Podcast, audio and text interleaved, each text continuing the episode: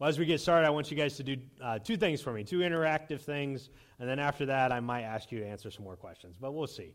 All right, the first is I want you to finish this sentence with me. All right? One, two. Hey, your, your parents do the same thing, huh? No, or maybe you as parents do it, right? I don't know. All right, well, what we're going to be looking at in Revelation today is uh, one of those moments where God says, one, two, and when he gets to three, you better watch out. All right, so we're going to be looking at that. Also, this is the next question I want you to answer for me. Who would win in a fight, Batman or Superman? All right, a lot, of, a lot of different ideas out there. How about Captain America? Iron Man or Hulk? Hulk? The Hulk? All right, uh, how about Jasmine or Belle? They're princesses? Oh, okay. Yeah, that one threw you off, right? How about uh, uh Olaf? How about uh, James Bourne or uh, or James Bond or Jason Bourne? I ask these questions because a lot of our stories that we tell, uh, we often tell with an underlying meaning. We're trying to get across a point, especially when we look at fairy tales and maybe even comic books. Right? And, and so sometimes in the Bible, they have stories written into the, the story itself, and it is designed to teach us a lesson. And when we find them in the Bible, uh, we call them parables. Um, and so the section that we're going to be looking at from chapters 14 through 18 of Revelation uh, are these two things. They are God's one, two, three moments, as well as a parable found within the book of Revelation. And so when we get to the parable, we have to kind of look at the story and see what it's trying to communicate to us. And so uh, I'd invite you to turn to uh, Revelation chapter 14. Uh, this is the uh, fourth of five uh, sermons on this subject. Uh, we're looking at Revelation and seeing what it has to say for us. And if you remember, one of the things that we'll say over and over again is this idea of holding on as Christians. So in chapter 14, we read uh, these verses, starting in verse 1. Then I looked, and there before me was the Lamb standing on Mount Zion, and with him 144,000 who had his name and his father's name written on their foreheads. And I heard a sound from heaven like the roar of rushing waters and like a loud peal of thunders. And the sound I heard was like that of harpists playing their harps. And as they sang a new song, bef- uh, and they sang a new song before the throne and before the four living creatures and the elders. And no one could learn the song except the 144,000 who had been redeemed from the earth. These are those who did not defile themselves with women for they remained virgins. They followed the Lamb wherever he goes. They were purchased from among mankind and offered as, as firstfruits to God and the Lamb. No lie was found in their mouths, and they are blameless. All right, and so this scene, and starting in Revelation chapter 14, opens up with a reminder of something that we've already seen in Revelation.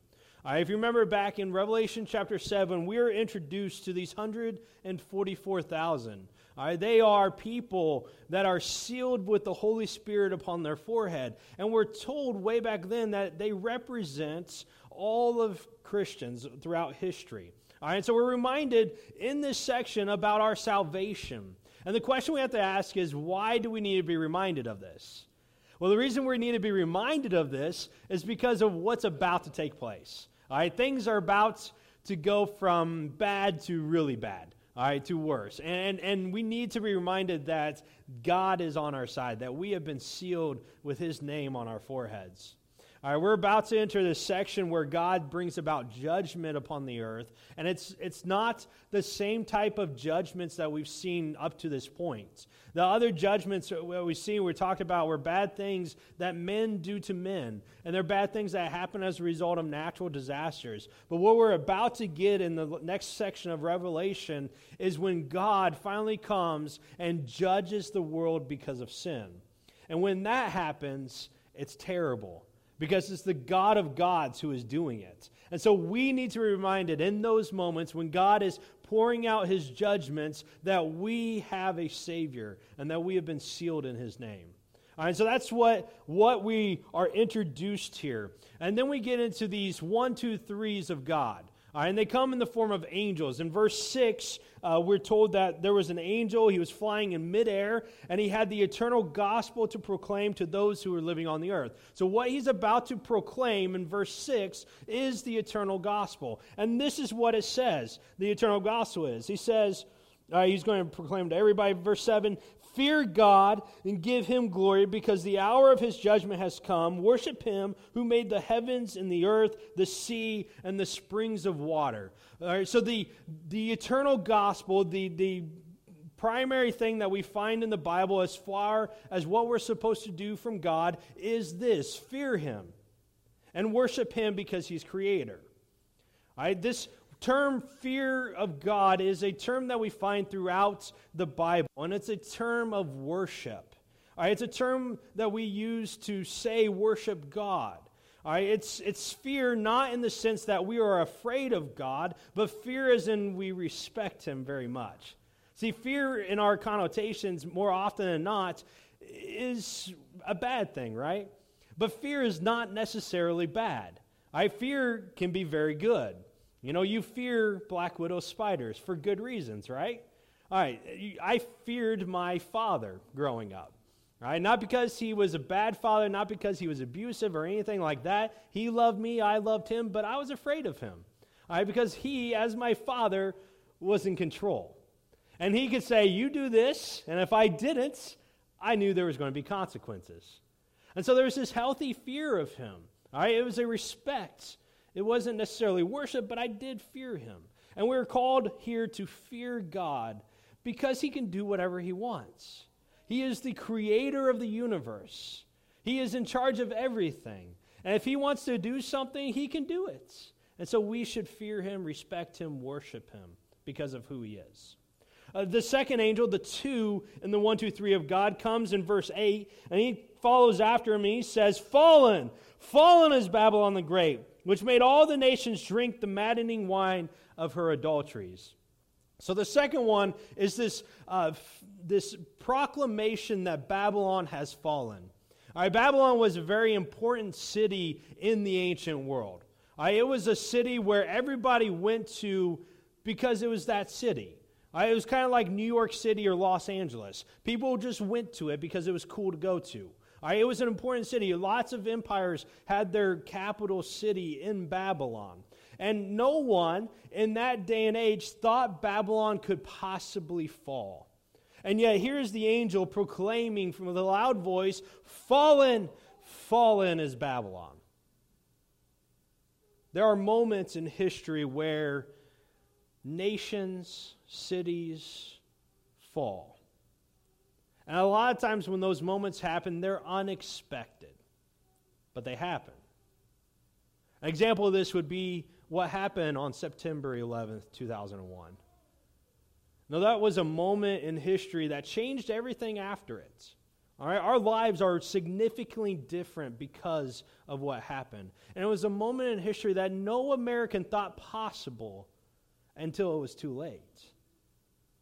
And it's a moment for us as Americans where Babylon had fallen.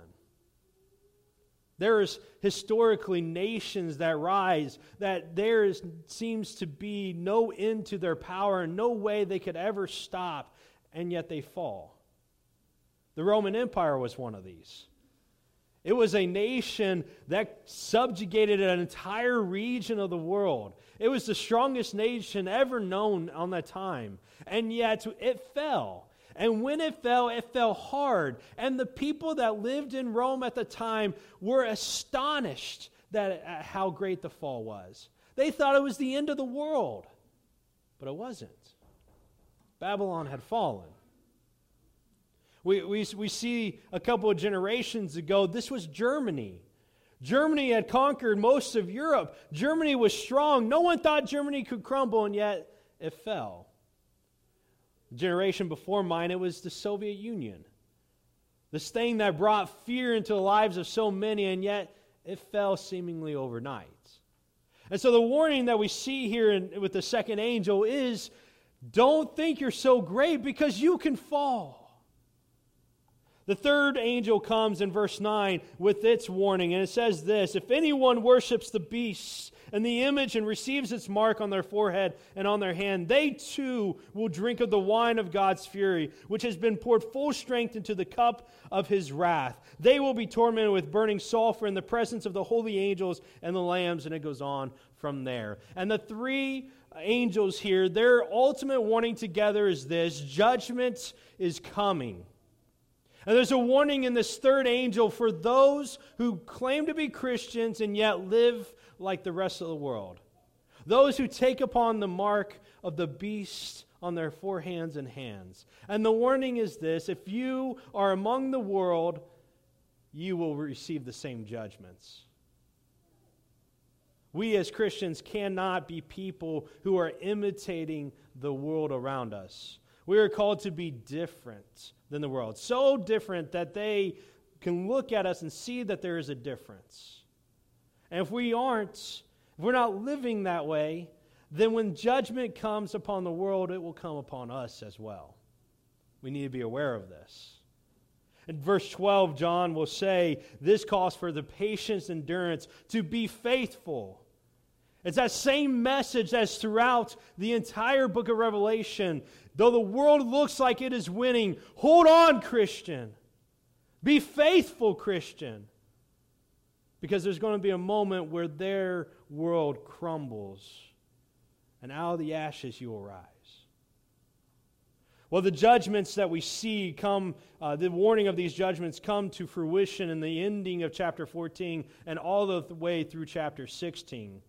Uh, we're just going to read the first parts found in verse 14 of this section. It reads like this I looked, and there before me was a white cloud, and seated on the cloud was one like a son of man, with a crown of gold on his head and a sharp sickle in his hand. And then another angel came out of the temple and called in a loud voice to him who was sitting on the cloud, cloud Take up your sickle and reap, because the time to reap has come, for the harvest of the earth is ripe. So he who was seated on the cloud swung his sickle over the earth and the earth was harvested. Where we're introduced to this Son of Man, and Son of Man in Revelation is what? This is my question for you. Who is the Son of Man? Jesus. Right, and, and the crown on his head shows that he's also Jesus. Right, and Jesus, he's coming on this cloud. And oftentimes, when we think about Jesus coming back, we think about this Savior who's ready to take his children home, right? All right, but what we see pictured here in Revelation 14 is that when Jesus comes back, he comes back with a sickle. All right, this, this tool of farming in the ancient world. This long curved blade that the farmer would take and swipe across the field as he was walking, cutting the crop. And this Jesus sitting on the cloud is told, Swing your sickle. It is time. And when Jesus comes back, it is not as a gentle Savior. it's not as he came the first time to help those who are afflicted and weak. The, time the second time that Jesus comes back, it's as a angry harvester, ready to judge the world. And he swings his sickle, and the judgments begin. And, G, and, and the book of Revelation 15 and 16, we're told about seven bowls of judgments. We've talked about them a little bit beforehand. And these are the final bowls of God's wrath, we're told. And in them, uh, if we read them, we, we kind of get our Old Testament memory jogged a little bit. Uh, these bowls, as they're poured out, different things happen. There's festering soul, sores on people. Our water is turned into blood. There's darkness. There's frogs, there's droughts. And in our Old Testament mind, we think of what? Oh, yeah, the plagues of Egypt. And this story that we're reading in the book of Revelation, it is not a new story. It is the same old story of God delivering his people. And when God sent Moses to Pharaoh, he said, Let my people go. And Pharaoh shook his hand at God and said, You come at me, I dare you. And God brought out judgments upon judgments to set his people free.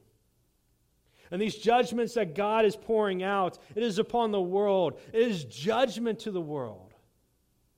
A lot of times we like to think of God and his perfect love and his perfect mercy and his perfect grace. And we're kind of afraid sometimes to talk about his perfect justice. But God is a God, and in his might and almighty power, he has every right to judge sin. And these judgments that are poured out upon the world, they are judgments for sin. The sins that we have committed as humanity against God, turning away from Him into evil. And these judgments are the final judgments to bring about the redemption of His people. But we'll face them, we'll have to deal with them. We have the seal upon us. And then we get into chapters 17 and 18, the parable that John writes. And it's a parable of an unholy hooker and her fate. This is how it reads, starting in verse 1. It says, One of the seven angels who had the seven bulls came and said to me, Come, I'll show you the punishment of the great prostitute who sits on many waters. And we're introduced to this prostitute who is sitting on waters. And waters in the book of Revelation represents nations. All right, so we, we, we see that elsewhere. We see that with the beast out of the sea. All right, and the, the nations. And we'll be told in a little bit later that this is what this is. So, this woman, whoever she is, she has influence upon the nations. In verse 2, we're told that with her the kings of the earth committed adultery, and the inhabitants of the earth were intoxicated with the wine of her adulteries. And so, what we're told is that the kings of the earth are in bed with this woman. Are they sleeping with her? They're connected to her, they're tied to her. All right, and so who is this woman? Well, in verse 3 through 6, we read more about her. The angel ca- carried me away to the, in the spirit to a wilderness and there I saw a woman sitting on a scarlet beast and was covered with blasphemous names and had seven heads and ten horns. The woman was dressed in purple and scarlet and was glittering with gold, precious stones and pearls. And she held up a golden cup in her hand, filled with abominable things and the filth of her adulteries. And the name was written on her forehead was a mystery Babylon the Great, the mother of prostitutes and, the, and of the abominations of the earth. And in verse 6, I saw that the woman was drunk with the blood of God's holy people the blood of those who bore testimony of Jesus. This woman, we can tell that she is a prostitute not just because we're told, but because she looks the parts. If she was walking in a crowd, you would know in the ancient world that that was a prostitute. And she's sitting on this beast that we've seen before the beast of the sea, the beast of nations that do the will of the devil. And here she is sitting on it, drinking the blood of saints. Who is this? Well, she's a city that draws out people away from God. She is, in many ways, the culture around the world. And we can see that culture from time to time draws people out from the people of God, draws them away from the way God is expecting them to live. And here is this woman who is doing just that. And the nations are drunk with her wine. And the nations are buying into what culture has to offer. And we see this all the time.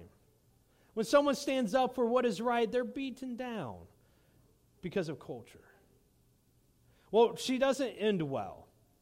And it's not God who ends up destroying her. In verses 15 through 17, uh, the angel tells John, The waters you saw where the prostitute sits are people, multitudes, nations, and languages. Verse 16, the beasts and the ten horns you saw will hate the prostitutes. All right, they're in bed with her, but they hate her. And they will bring her to ruin and leave her naked. They will eat her flesh, burn her with fire. For God has put it into their hearts to accomplish his purpose by agreeing to hand over to the beasts their royal authority until God's words are fulfilled. And so this woman, she dies. She's torn to bits. She's eaten. She's left in the street. And the reason, the person that does this isn't God, but rather the beast. It turns upon her. And we see that this is all done because God is in control. See, a lot of times we like to think that there's this great battle going on between God and the devil. And the reason why nations and cultures changes is this constant waging of war. But the reality is, is that everyone is a puppet of God. And the rise of nations and the rise of culture, it's because God wants it to happen. And the reason why one nation falls compared to another is because God is doing it. There is no battle actually going on. So when does culture fall like this? When is kings destroying culture? When does it not happen? I mean, how often do we see people rise in culture only to be turned around and eaten mere years or months later? It happens all the time. And our nations, our kings, they're constantly turning upon what culture is doing. And they're constantly going with the new thing in culture. And that is what happens. Verse chapter 18 uh, is, is the ending of this parable. And it ends with songs. Uh, songs in the Bible are often uh, centered, and you can kind of tell the difference as you're reading it. And, and pretty much all of chapter 18 are different people singing. And it starts off like this in verse 2 Fallen, fallen is Babylon the Great. She has become a dwelling for demons and a haunt for every impure spirit, a haunt for every unclean bird, a haunt for every unclean and detestable animal. And in verse 4, the second song reads like this Come out of her, my people, so that you will not share in her sins, so you will not receive any of her plagues. And the songs that are sung at the beginning are songs of celebration. Babylon has fallen. Come out of her. It is celebration for the fact that culture has been destroyed. And there's moments in our lives where something evil in culture is finally done away with, and as Christians, we can have relief. It's over. But not everyone is celebrating in chapter 18. And in fact, there's a bunch of people who, who are not celebrating at all. Uh, the first one is in chapter 10, or verse 10. It is the kings of the world, the kings that have just destroyed her, and their song is, Woe! Woe! And they weep over the fact that Babylon has fallen, even though they've done it. In verse uh, 8 16, we see the merchants that have made money off of this woman. They come out and they cry out, Woe! Woe! And the sea merchants who also made money off her in verse 19 say the same thing. Woe! Woe! And they're weeping over the fact that Babylon has fallen. But we see another rejoicing in verse 20. Rejoice over her you heavens. Rejoice, you people of God. Rejoice, apostles and prophets, for God has judged her, and the judgment she opposed with the judgment she opposed on you. And this woman, who's been drinking the blood of saints, has now been destroyed. And there's two different reactions to this. There is celebration and there is weeping. And we have a choice. When we see things in the world crumble, when we see culture being destroyed, we can rejoice over it or we can weep over it. And if we weep over the things that God has judged, we show where we stand. We show whose side we stand on. The warnings in these chapters, the parable it all comes back to this choice that we have to make as Christians. Are we going to hold on? Are we going to stand firm in the side of God? Or are we going to join the world? Oftentimes in our lives, it can be tough to follow Christ. It can be a challenge. It may be sometimes a lot easier to go with the world and do what the world says is right. And if we do that, and even though it looks like the world may be winning, God's judgment will come. And when his judgment comes, the world will crumble. So choose whose side you're going to be on God's side or the world. It's your choice. Will you pray with me?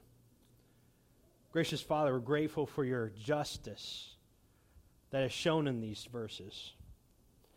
Uh, we're grateful that in your holiness, in your perfect love, you know the way to judge the world.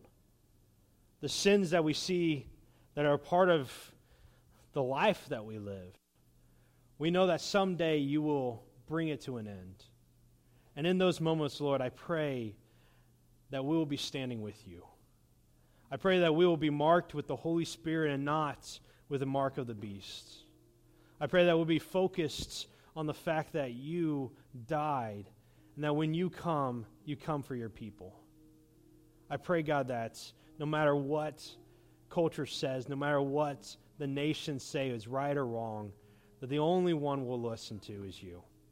And I ask these things in your name. Amen.